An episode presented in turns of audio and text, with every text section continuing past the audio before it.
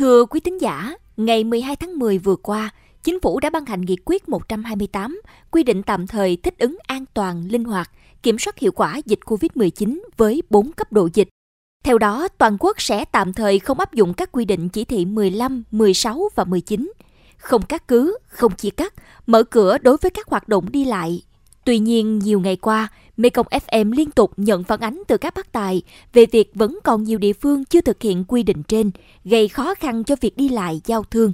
Thực tế này được phản ánh trong phóng sự mang nhan đề Miền Tây, lệnh đã thông nhưng chốt kiểm soát chưa thông. Mời quý thính giả cùng lắng nghe.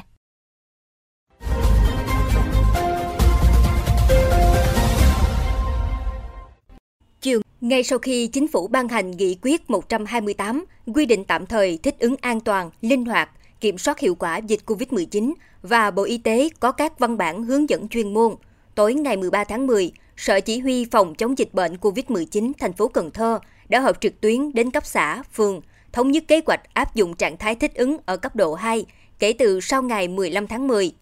Ngoại trừ các khu phong tỏa, thì trong nội phận thành phố Cần Thơ đã gỡ bỏ tất cả các chốt kiểm soát, tạo điều kiện cho người dân hoạt động đi lại giao thương và giao thông vận tải liền mạch.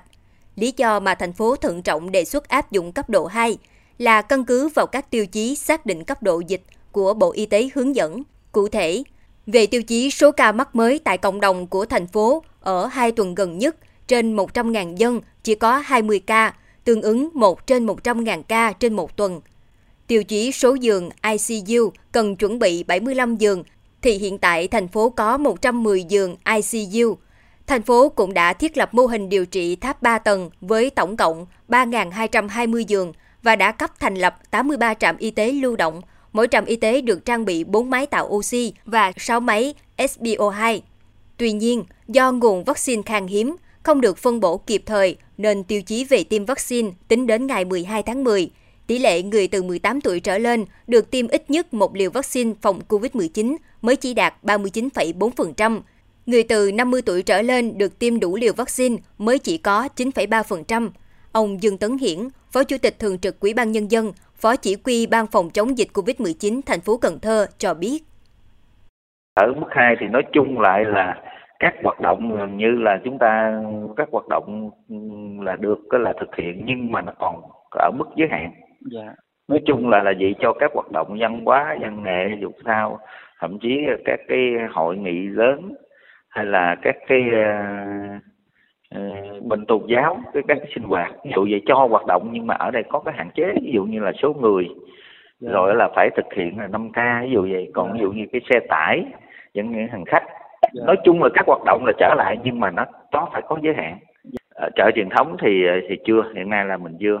Dạ. vấn đề này thì cũng đang xin ý kiến của ban chỉ đạo cơ bản là chợ truyền thống tôi đã tăng cường cái công tác tiêm chủng là được một mũi rồi. Cơ bản là những người uh, dân bình thường với lại người cái người mà uh, bán ở đây nè bán lẻ gọi là uh, ở đây thì uh, là chúng tôi đã tổ chức tiêm rồi nhưng mà mới được một mũi rồi Thận trọng mở cửa từng bước là điều dễ hiểu trong bối cảnh dịch bệnh còn nhiều yếu tố nguy cơ bùng phát như hiện nay. Tuy nhiên, vẫn còn nhiều địa phương vẫn duy trì các chốt chống dịch. Đơn cử như tỉnh Hậu Giang, hiện tỉnh này còn 21 chốt kiểm soát ra vào ngoại tỉnh trong đó có 8 chốt đường thủy, chưa tính các chốt bảo vệ vùng xanh. Theo lý giải của Ban chỉ đạo phòng chống dịch bệnh COVID-19 tỉnh Hậu Giang, lý do vẫn duy trì các chốt này là để bảo vệ tỉnh trước nguy cơ tái dịch khi số người hồi hương vẫn còn ra vào Hậu Giang. Đến ngày 19 tháng 10 tới, sẽ có cuộc họp trao đổi phối hợp với các tỉnh thuộc khu vực đồng bằng sông Cửu Long về các vấn đề giao thương, giao thông, phòng chống dịch nội vùng, thì vấn đề đồng loạt gỡ chốt sẽ có phương án cụ thể. Ông Đồng Hoàng Dũng, Chánh văn phòng Ủy ban Nhân dân tỉnh Hậu Giang cho biết. Đối với các chốt bây giờ không biết các địa phương khác nó có nó tháo gỡ hay không quản lý thì sao đây cũng giờ dưới này cũng đang còn trao đổi với các tỉnh khác nữa thực hiện có thống nhất mình chỉ sợ cái là mà trong công tác kiểm soát khi về người tỉnh về nó khó kiểm soát về cái phương pháp đang đang trao đổi các tỉnh rồi sao không riêng gì Hậu Giang mà còn nhiều nơi tại các địa phương vẫn duy trì chốt chặn như An Giang, Bến Tre, Tiền Giang.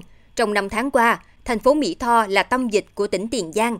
Từ tháng 6 đến nay, thành phố Mỹ Tho có gần 8.000 ca nhiễm COVID-19 trong tổng số hơn 14.000 ca nhiễm COVID-19 tại tỉnh Tiền Giang. Hôm qua, năm chốt kiểm soát ra vào cửa ngõ thành phố Mỹ Tho đã đồng loạt được dỡ. Nhưng tại các huyện Châu Thành, Gò Công Tây, Gò Công Đông, Tân Phước và thị xã Gò Công, các chốt kiểm soát dịch COVID-19 vẫn còn dăng đầy. Thậm chí, chốt vào địa bàn cấp xã của huyện Gò Công Tây cũng đang kiểm soát chặt người và phương tiện ra vào, mặc dù toàn bộ địa bàn huyện này đã là vùng xanh hơn một tháng qua. Ông Nguyễn Văn Vĩnh, Chủ tịch Ủy ban Nhân dân tỉnh Tiền Giang thừa nhận, khi triển khai nghị quyết 128 vừa mới ban hành, nên Ủy ban Nhân dân tỉnh Tiền Giang cần thời gian để xây dựng văn bản điều chỉnh cho phù hợp, thực chất trong tình trạng chống dịch tại địa phương. Trước đây, Ban chỉ đạo phòng chống dịch cấp quyện được tự quyết một số vấn đề về phòng chống dịch trên địa bàn dựa vào thực trạng đánh giá diễn biến dịch COVID-19. Do đó, đã có hiện tượng không đồng nhất trong mở chốt hoặc tiếp tục giữ chốt kiểm soát dịch tại địa bàn thành phố Mỹ Tho so với các địa phương cấp quyện còn lại của tỉnh. Về hướng dẫn thích ứng an toàn, linh hoạt, kiểm soát hiệu quả dịch COVID-19, chính phủ đã nhấn mạnh các địa phương căn cứ tình hình dịch bệnh trên địa bàn để xây dựng, tổ chức, thực hiện kế hoạch thích ứng an toàn, linh hoạt, kiểm soát hiệu quả dịch bệnh. Từng bước nới lỏng, mở cửa đối với các hoạt động đi lại, giao thông, sản xuất, giáo dục, du lịch, dịch vụ với lộ trình cụ thể, khả thi. Đồng thời, cần có lộ trình để có hộ chiếu vaccine, tiếp tục thống nhất các nền tảng công nghệ, tạo thuận lợi nhất cho nhân dân. Thủ tướng Phạm Minh Chính đã đề nghị. Thống nhất trên toàn quốc về cái lưu thông, về giao thông vận tải, cả hàng không, cả đường sắt, cả đường thủy là phải có sự thống nhất, là phải có cái sự điều tiết của chính phủ. Tôi đề nghị không có ban hành các cái giấy phép con và không cắt cứ, không chia cắt. Nhưng mà chúng ta làm thận trọng, thí điểm từng tuần một mở ra cho nó an toàn. Hết một tuần sơ kết lại, làm là có bước đi, có lộ trình. Sau 3 ngày nghị quyết 128 có hiệu lực, thì vẫn còn nhiều địa phương thực hiện chưa đồng bộ vì nhiều lý do. Dẫu biết công tác phòng chống dịch là trên hết, tuy nhiên thời kỳ hậu Covid-19 cũng cần các địa phương nhanh chóng có những đánh giá sát thực tế, vững tâm lý, chắc tình hình để mở cửa khôi phục hoạt động sản xuất. Trong đó, công tác vận tải lưu thông hàng hóa giao thương cần phải được xem xét đầu tiên vì đây chính là mạch máu để khôi phục nền kinh tế.